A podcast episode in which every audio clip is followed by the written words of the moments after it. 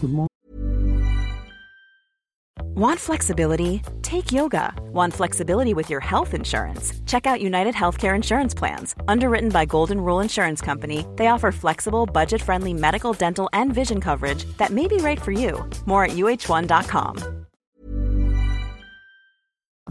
Welcome to another episode of Rondelle 55's Old School Music Review Podcast.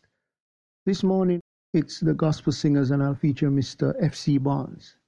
He was born Faircloth Barnes on June the 22nd, 1929, and died July 11, 2011.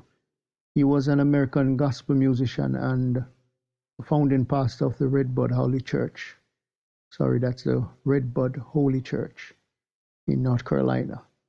He recorded some really beautiful pieces, songs like We Prayed and God Delivered and Coming Up on the Rough Side of the Mountain with Miss Janice Brown. He had a slate of albums in the 1980s that really touched each person. Sold uh, some copies, sold over half a million copies, and was gold album back in 1983, Rough Side of the Mountain.